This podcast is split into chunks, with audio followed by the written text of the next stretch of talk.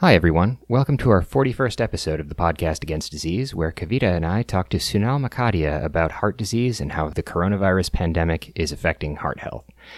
We talk about how you can protect yourself and those around you to keep your heart and blood vessels going, whether you catch COVID or not. We also talk about the signs that you should consider emergencies. On the more hopeful side, we talk about how you can exercise safely during the pandemic. Hope you enjoy.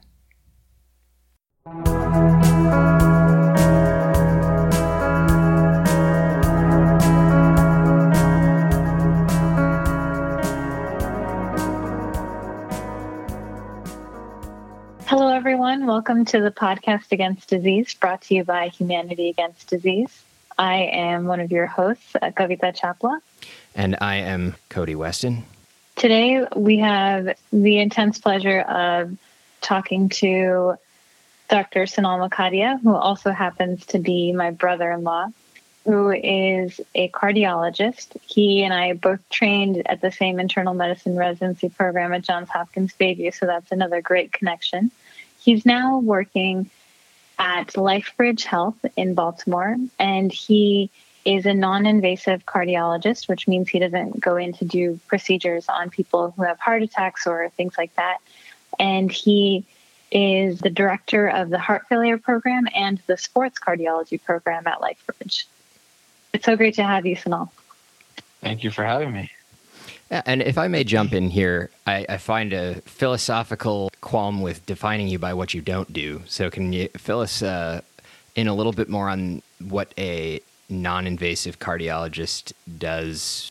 Um, yeah, sure. So, I guess things are very different compared to what they were, you know, 50, 100 years ago when doctors kind of did everything. And now, in this day, in 2020, things tend to be very hyper specialized. So what I do as a non-invasive cardiologist is pretty much every, everything in terms of managing a patient's heart conditions, diagnosing heart disease in its various forms. Certainly we focus on prevention, but we do all these, we manage patients without being involved with the procedural aspect of cardiology. So what that means is that I, I do not do invasive catheterizations of patients. If, if uh, your listeners have heard of patients getting stents, that is done with an, um, interventional cardiologist. I will not put in pacemakers, but we certainly help manage patients who have pacemakers. So anything outside of doing surgical or procedural work is typically what a non-invasive cardiologist would do. Okay. Thanks for going over that for us. I often think of these kinds of med management based specialties as being this whole stitch in time saves nine kind of thing. If you'd humor me for a second, What's your sense of how much emergent cardiology can be prevented by ideal preventative maintenance? Yeah, so it's actually an interesting question. So when we talk about prevention, right? So we have to take a step back. In the US, I think last time I looked at some of this data, the CDC has some of this too, but um, cardiovascular care still is the, the number one cause of, of death and disability in this country costs about a billion dollars a day. And what we think is that by using all the tools that we have at hand, anywhere between 75 to 80% of heart disease, which includes strokes, can be preventable. Wow. And that sounds in line with what I would have estimated being kind of an outsider to the field. So I, I think that's a really important thing to keep in mind, uh, especially when we're trying to send this message that people can do a lot for their own health is that engaging with primary care and with preventative uh, cardiology and non-invasive cardiology, we might be able to make some major gains and prevent some real tragedies. Yeah, certainly. I mean, every every year I feel like we're we're learning new things on what is a contributor to cardiovascular disease. Primary care cardiologists, patients themselves can play a big role in early identification easy lifestyle changes, especially in the United States, we have much higher rates of coronary disease, stroke compared to um, other developed countries. So there's some public health implications for this as well. But there's uh, so much we can do, and we're learning more about how to identify this early. That's exciting from the standpoint of preventing emergencies and saving the system money and saving people a lot of grief. What we were hoping to focus on today is this uh, illness that I imagine a few of our listeners have heard of at this point, COVID 19.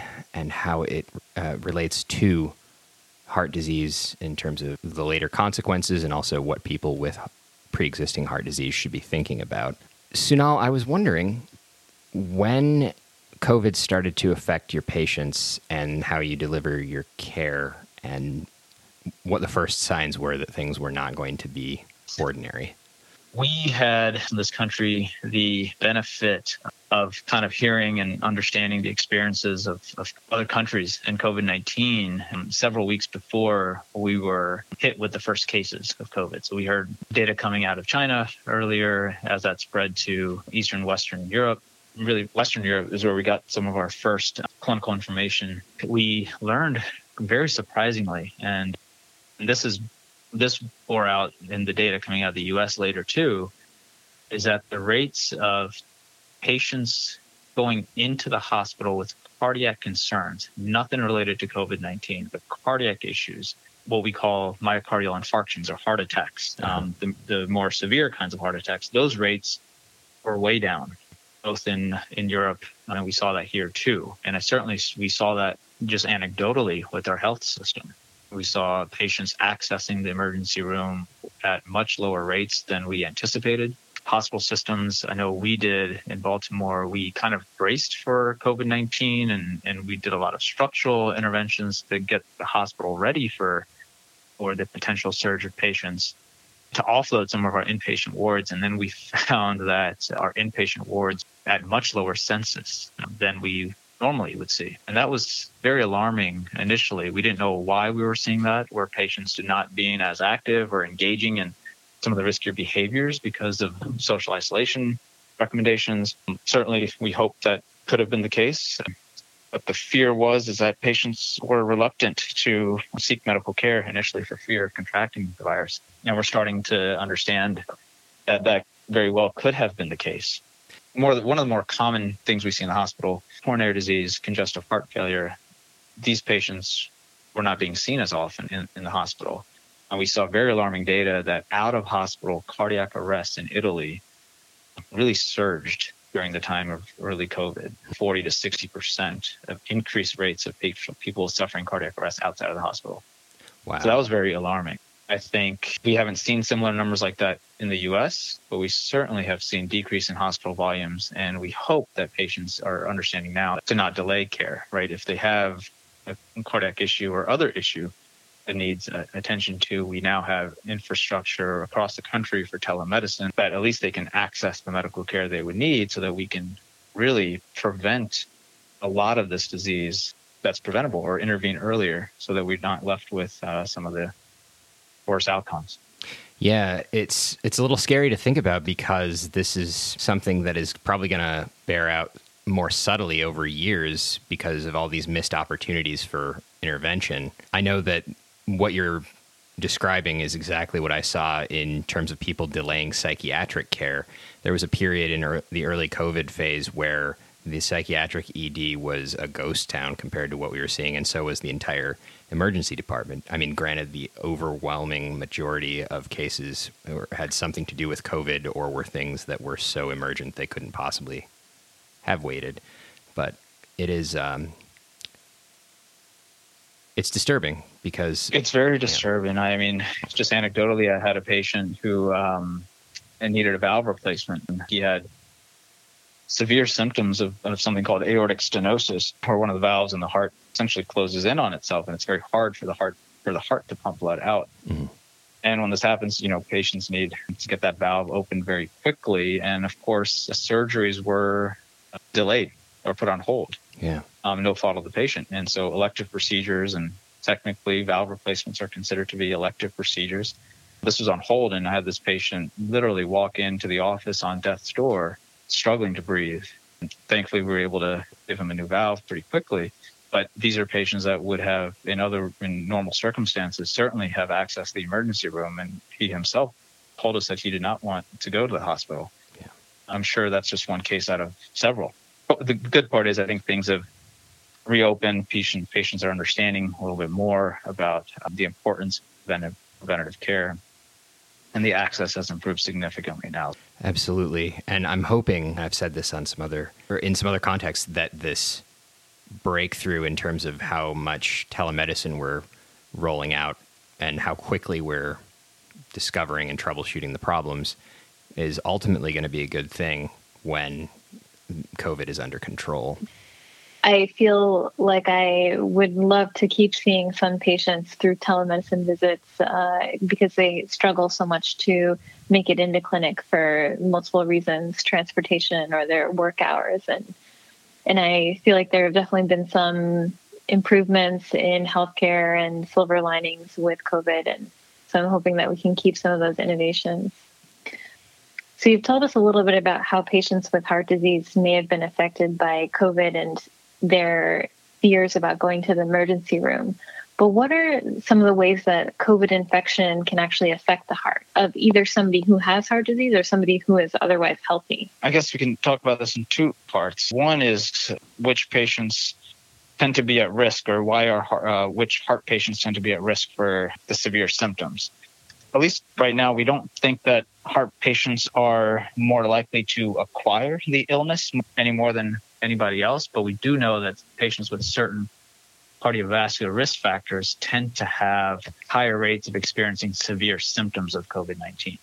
And that doesn't necessarily have to be heart symptoms. Pulmonary uh, manifestations of COVID 19 are the most dramatic, and the rates of severe bilateral pneumonias or other things that we see with severe COVID 19 certainly affect the patients that have certain risk factors. So, diabetes was one that we saw, that we're still seeing in the clinical population. Mm-hmm high blood pressure, patients who have had pre-existing cardiac disease like congestive heart failure or coronary disease. But it's not really it's not restricted to patients with only heart conditions, patients who have kidney disease or who have autoimmune disease, certain types of cancers. These are patients that are higher high, high risk for the severe symptoms. And that is something that I remember being a big concern early on because we didn't know who did and didn't have to worry about getting this. I know there was a concern about asthma. There was the, the mm-hmm. big question about like, okay, is it going to affect kids? Is it going to affect older people? Is it going to affect people in their prime? Yeah. And it is good that we're starting to wrap our heads around who needs to be more cautious. And it, I heard some preventable and manageable illnesses there, which it does sound like there may be some gain to be made in just good routine medicine, making sure that people don't have like completely out of control blood sugars, for example? Oh, certainly. I think access to your routine medical care is, is crucial for even patients that have those those underlying issues to make sure that they're well managed, make sure that they have a uh, connection with their primary care doctor um, or their specialist who's managing their care. COVID has just shined a light on how important preventative care really is. And then, Kavita, you asked about how COVID itself affects the heart, right? Mm-hmm. So I'll preface this by saying most of what we know about COVID 19 and how it affects the heart comes from hospitalized patients. We don't yet know how it affects the heart and if it does and if so in what levels does it affect the heart in patients who are have either have mild symptoms no symptoms or have symptoms that did not require hospitalization from what we've seen with hospitalized patients we know covid-19 as a viral infection causes cardiac injury at much higher rates than other similar viruses. That injury, we think, it could be due to a variety of different reasons. So there's there's three schools of thought, I guess, three pathways in which we can see this cardiac injury. One is through direct infection of the cardiac muscle cell by the virus itself. We do know from some autopsy studies that COVID can infect the heart cells, and we've seen some studies published that they found evidence of coronavirus inside inside cardiac myocytes, hmm. inside the, the heart muscle cells. So we think that that could lead to inflammation of the heart muscle, something called myocarditis. So that's one mechanism. The second, which I believe is probably more common, is what we call systemic inflammation, or the body's response to getting to being infected with the virus. This is what ends up leading to the more severe symptoms that we see. So that most of the lung symptoms have a lot to do with that immune overreaction, right? If they get severe. Uh, correct. That's what we think, right? It's the, body's initial response to the infection. It, it, well, it comes in a couple of phases, but what the body tries to do is mount an immune response, which it will do to any infection Yeah. that it encounters. And there are there's something about COVID nineteen that causes a, hy- a hyperimmune response, for lack of a better term, uh, in kind of overproduction of inflammation in the body. This inflammation is what is what we think could be leading to this muscle injury. It makes it harder for the heart to utilize oxygen. It makes it harder for the lungs to actually bring in oxygen to the bloodstream. And that is what we think the predominant reason for the cardiac injury that we're seeing is. Okay. Less less likely, but certainly something that we've seen in practice is patients have underlying coronary disease or have mild plaque in the heart. This inflammation we know is associated with causing this plaque to become unstable, and that can lead to frank heart attacks, Hmm. something called acute coronary syndrome. The second thing that we've seen is that because of this inflammation, and some people have underlying tendencies, but to, to develop this, but inflammatory response can is having much higher rates of people forming blood clots. It's you know we've seen young patients with blood clots like DVTs or pulmonary emboli, and major blood clots that are in the lungs can lead to excess stress on the heart, and we can see that in the blood work. Yeah, and that's that's terrifying. And for people who are less familiar with vascular disease, um, uh, pulmonary embolism is basically clots of blood getting stuck in the lungs. DVTs are clots of blood getting uh, stuck in deep veins. It sounds like there's also rare instances where it can affect the conduction system in the heart and cause abnormal heart rhythms or arrhythmias. And then with heart attacks, do you have a sense of whether COVID causes heart attacks or it puts people who have heart disease in bad situations where they're more prone to have a heart attack? There is some data coming out that COVID 19 can impact the electrical system of the heart. We think this is most likely because there's ongoing inflammation of the heart that we mentioned before, myocarditis. This can lead to dangerous rhythms of the heart, atrial fibrillation. It can lead to what we call ectopy or extra heartbeats that people can feel as palpitations, feeling like their heart's racing or skipping a beat. We certainly can see very dangerous heart rhythms called ventricular tachycardia or ventricular fibrillation that can lead to some patients dying. The other mechanism is, of course, with the lung issues that can happen, the, the pneumonias, the low oxygen has been a crucial symptom of this.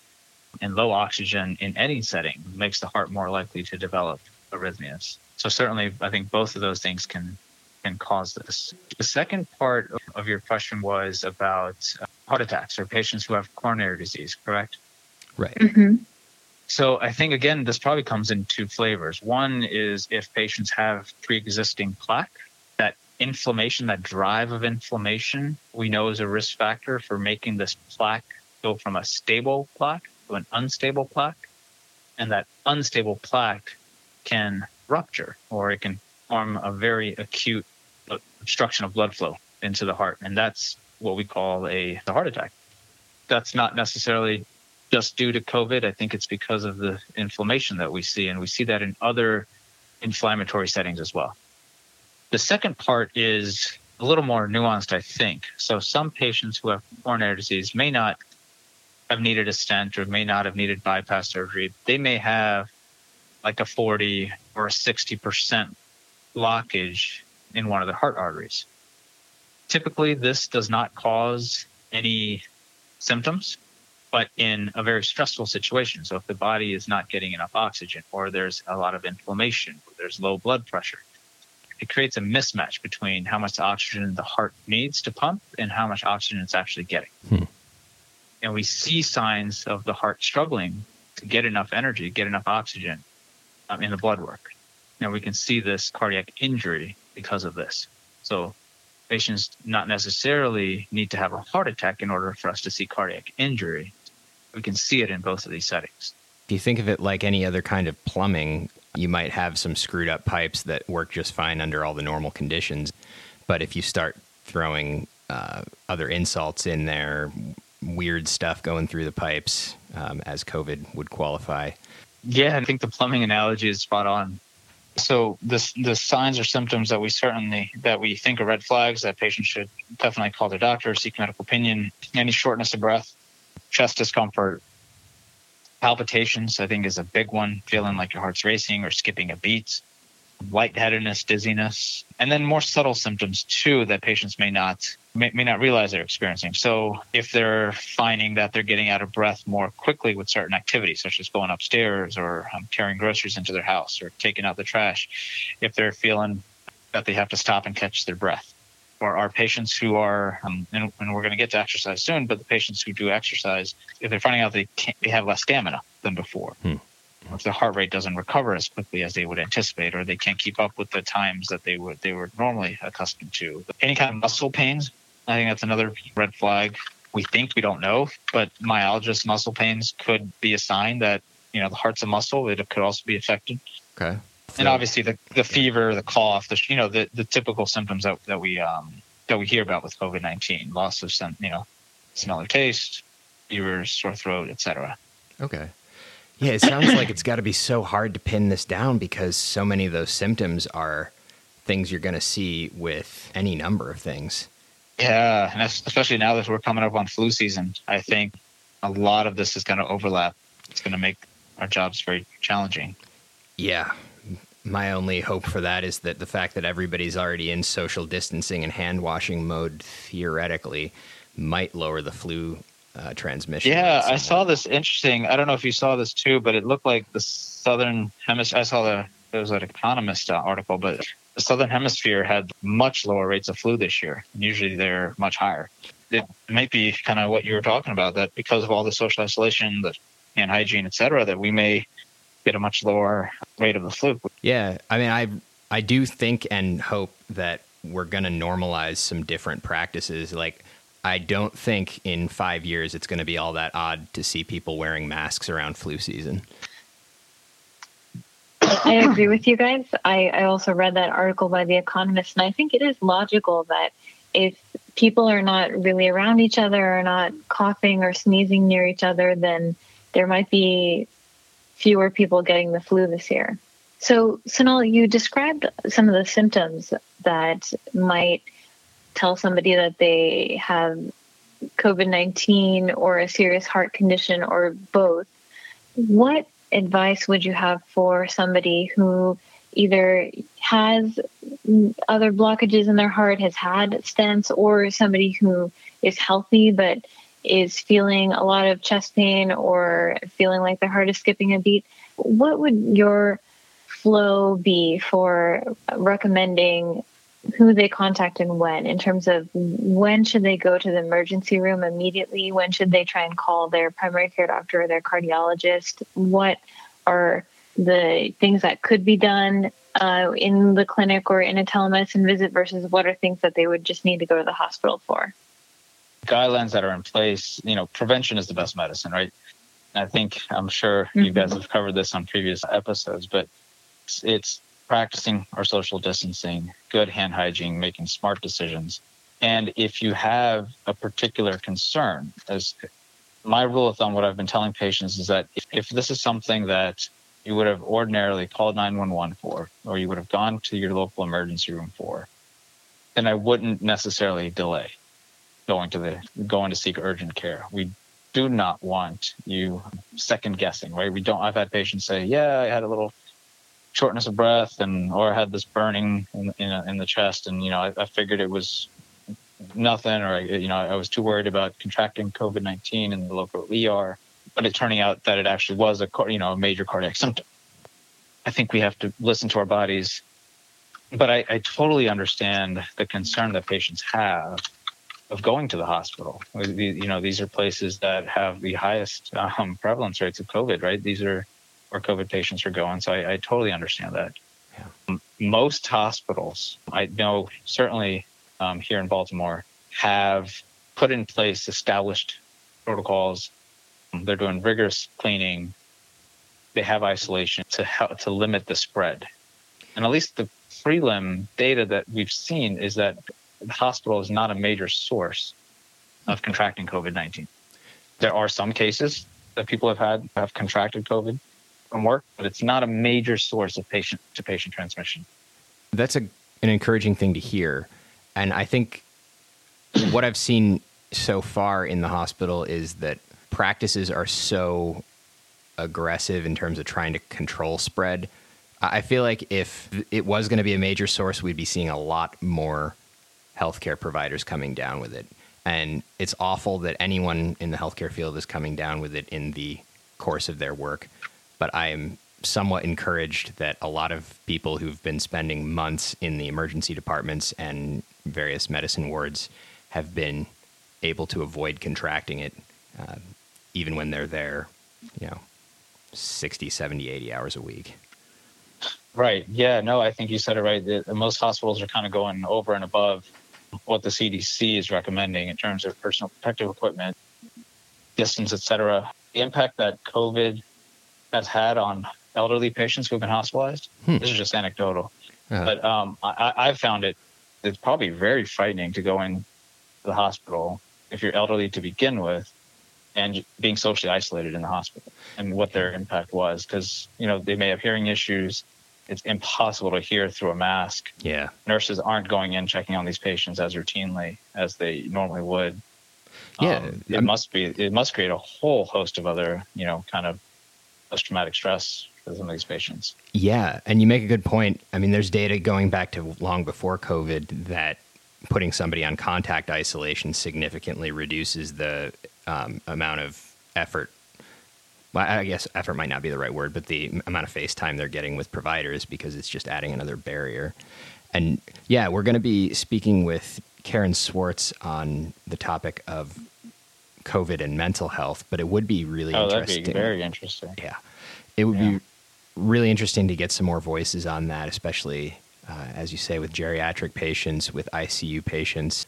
Just taking care of patients in the hospital as a resident and now as a fellow, it is definitely a scary environment for them because they are they're sick, they are completely depersonalized, all the things that give their identity to them, the people around them, what they wear, you know, their belongings, those are out of the picture and they can't even talk to their family regularly. So it is very challenging for people in the hospital right now. I feel like a lot of people just really wanted to to get out and go home and be with their families again.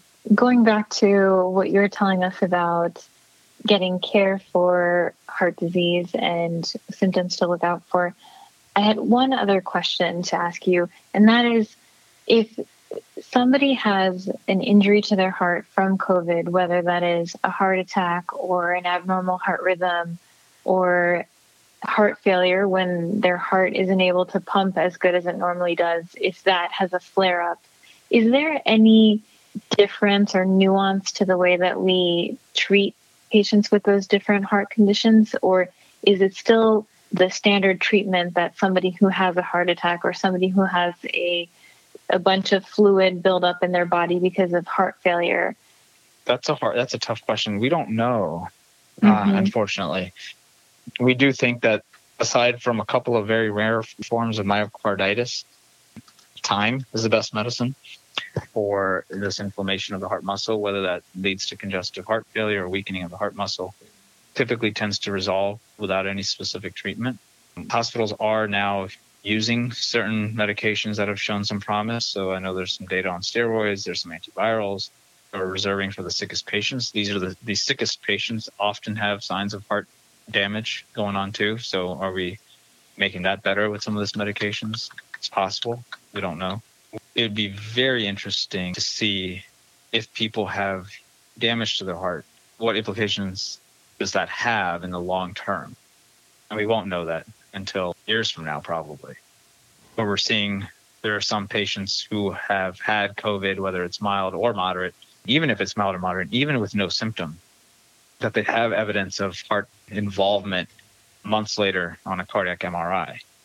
We don't know why that's the case.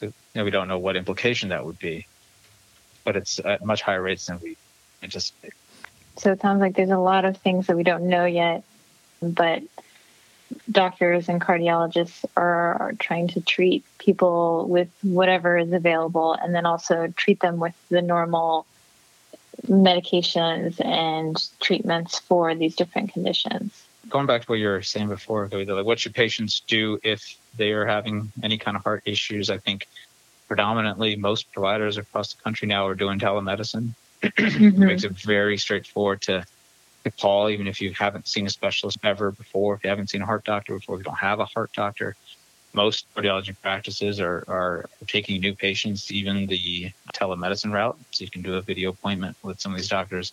Most of the time, they'll have people come in for an EKG if that's indicated, and this is done in a very safe, socially distant manner for most practices. So I, I would urge your listeners not to hesitate to seek medical care. In many aspects, access to care has gotten much better with COVID 19 because of telemedicine and the benefits that it can provide. So, for the patients that are able to do telemedicine, I agree with you. I think telemedicine has really opened up a lot of possibilities for people to have safe visits that they feel comfortable with and still talk to their doctors and talk to them pretty quickly. I think because of COVID, there are a lot of shifts with clinic schedules, and I feel like there are still always same day urgent appointments available for patients to see their doctors and talk about things that come up. Thank you for that very thorough discussion of COVID and heart disease. Now we'll turn to something that is relevant to us all, and that is exercise. So now I want to hear your thoughts more on what are these new things that you and your patients and all of us are thinking about in terms of exercise? I know that most of us are now at home, so we're not as active as we normally are, so that's different. And then there are also effects that COVID can have on people's ability to exercise. So, what is your sort of overview of this new landscape that we're in? Yeah, it's a, it's a broad topic. I would say that we shouldn't forget what we talked about in the beginning, right? Cardiac disease, cardiovascular disease, whether that's coronary disease, heart attacks, strokes. This is still the number one driver of death in the US. Even when we add in COVID 19 in the end of 2020, cardiovascular disease will still be the number one cause. And like we said before, a majority of this is preventable. And of that, lifestyle changes, right? More exercise, healthier diets. That is kind of our backbone of treatment, even though it's not pills. It's it's still treatment that we can we can affect patients' health using these rather simple interventions. So I, I would encourage people to, as long as they're not actively sick, as long as they don't have signs of infection, not necessarily with COVID, but of, of anything, as long as they're in good physical condition to exercise, that to make sure that that is something that they are trying to make time for. There are recommendations from like the American Heart Association that will say if people are able at least 150 minutes of exercise per week of moderate intensity. Honestly, and if you're someone who has not exercised in a while, any type of activity to get the heart rate up, to get the blood pumping, will automatically it, it has tremendous impact, not just on cardiovascular health, but mental health and, and other things as well. So I think you shouldn't lose sight of the benefits of exercise. So I encourage all of my patients, you know, even if they're at home, even if the gyms are closed, there's still walking you can do. There's exercise at the home you can do. There's a lot of virtual platforms that will encourage, teach you exercise, right? That is so true. And not only the benefits of exercise, but the dangers of sitting and uh, not moving much at all. Cody, I hope you remember our podcast uh, investigation of the dangers of sitting a long time ago. Oh, yeah. We, we found a lot of studies talking about how just spending a lot of your day sitting can cause you to die earlier and develop heart disease and other diseases. So, Sonal, what guidance do you have for people who are trying to be active and in this COVID pandemic where a lot of activities that they would normally turn to, like going to the gym or playing team sports or, or things like that, are not as much of an option. What are ways that people can safely exercise outdoors and indoors? It's it's the most of these sports and exercise modalities fall on a spectrum, right? Highest risk of, of spread of COVID and, and low risk. So obviously being by yourself, exercising by yourself and not around other people puts you at the lowest risk. So usually we recommend exercising outdoors, whether that's walking, jogging, running, biking, whatever it is that you that you enjoy would probably be the lowest risk and still give you that sense still give you the all the benefits of exercise. I always urge people to to be safe, right? So if you're in a family where exposures are similar across the family and you want to work out with a with a spouse or a, or a sibling, that could certainly be an avenue that people can can do to limit the risk of contracting the infection. Running outdoors is safer than running indoors. We still recommend the social distancing, and actually, with exercise, well, most people are recommending to double the distance. So instead of six six feet, to do twelve, at least maybe longer if you're biking. Hmm. Um, certainly don't draft if you're in an area where there's a lot of bikers or there's a lot of runners. Then don't draft. You know, don't be directly behind the person. Common sense, I think, I think can go a long way here team sports, I guess it's very it's very ta- challenging. I don't think there's the right answer. The more people that are that you're around, the more people that you're you could be exposed to. And it's not necessarily the person you're playing basketball with that day. It could be all the other contacts that that person has had over the last four to seven days of the incubation period that could have been positive. So, more people. I think probably keep it simple. The more people you're around, higher the risk is to yourself contracting it. The more of an enclosed space you're in, obviously the higher higher that risk. And you know, certain precautions. If you're able to wear a mask, certainly would recommend that. It's challenging, but not impossible to exercise with the mask. We certainly have patients coming in and doing stress tests. And although many find it challenging, it does not impede, contrary to, to some of the news reports, does not impede oxygen exchange, does not cause carbon dioxide retention. It can cause some claustrophobia. But from what we've seen, it should not impede most exercise. That is um, excellent to hear because in a stress test, a person is very highly monitored. Their oxygen level, their heart rate, everything is monitored. So it is great that you can dispel that myth today. yeah, I remember seeing all the news articles about um, all these. Uh, there was like a doctor who ran a marathon with like 10 masks on or some such just to prove the point. like, and there, there are new, I guess, innovations coming out. I know Under Armour is coming out with an exercise mask. Cool. I'm sure Amazon's going to have a, a bunch available. Um, I think just being smart about it. If you happen to be indoors, right, take your own towel with you. If you're at a gym, wipe down equipment before and after each use, sanitizer, etc. And I also think about how different activities, like you said, have different risk levels.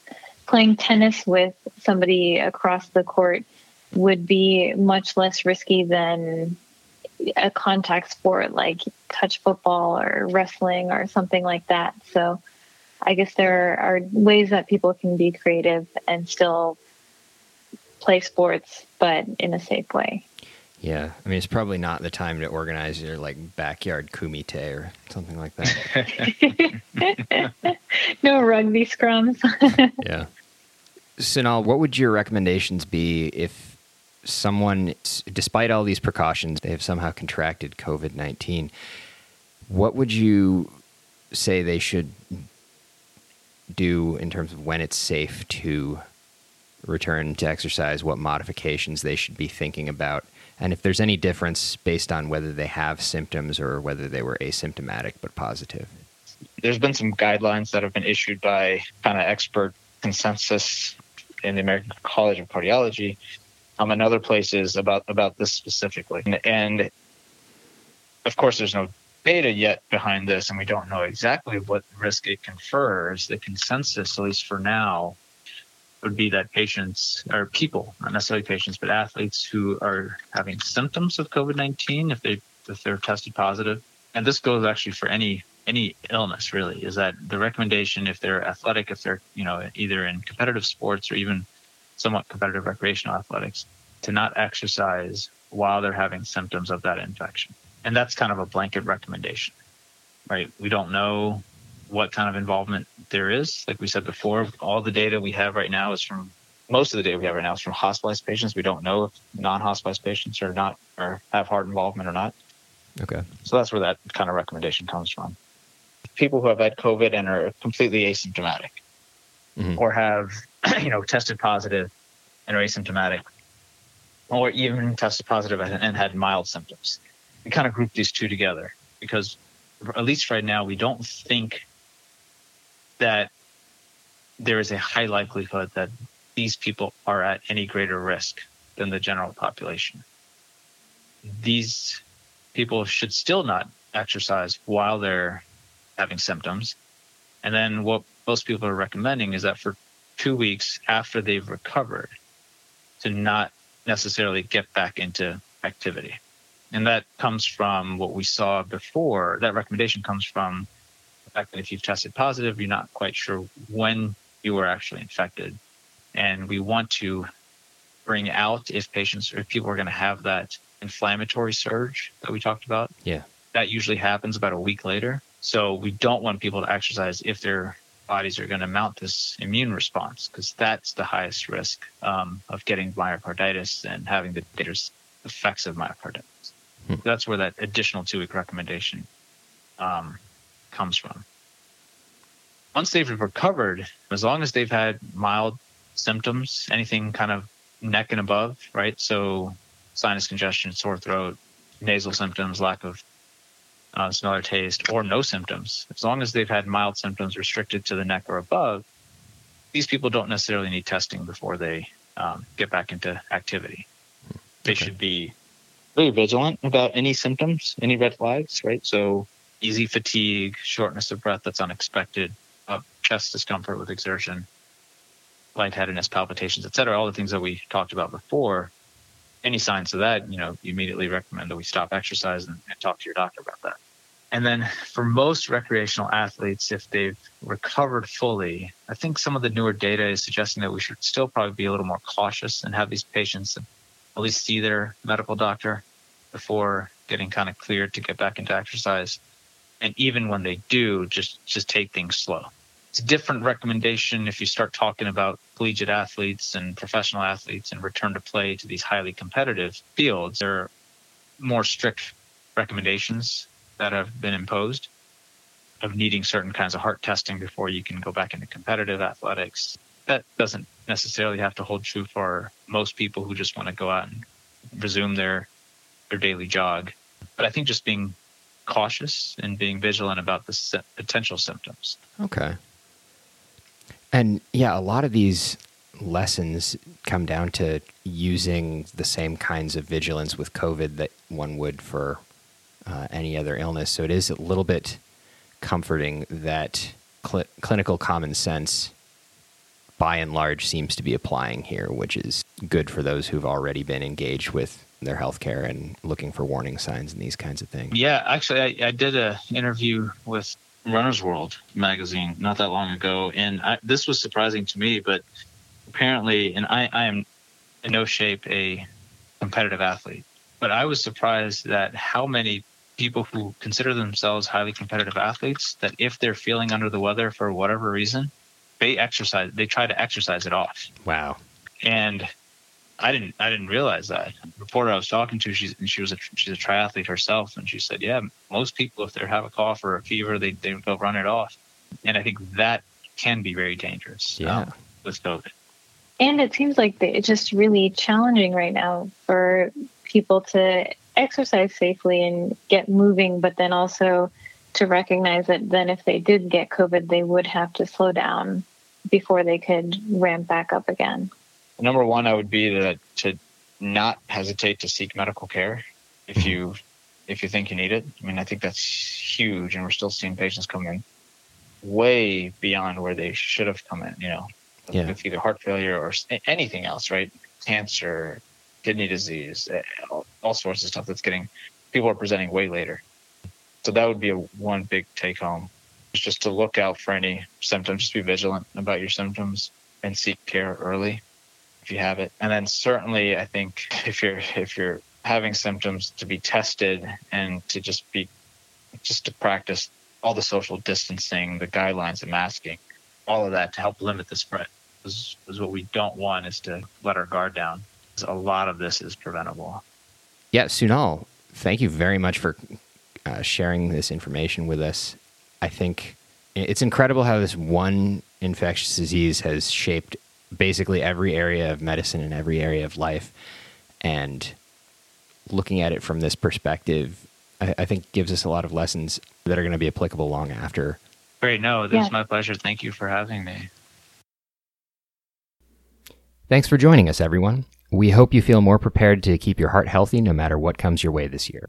We'd love to hear from you. Check us out on Twitter, Facebook, and Instagram, or send us an email at againstdisease at gmail.com.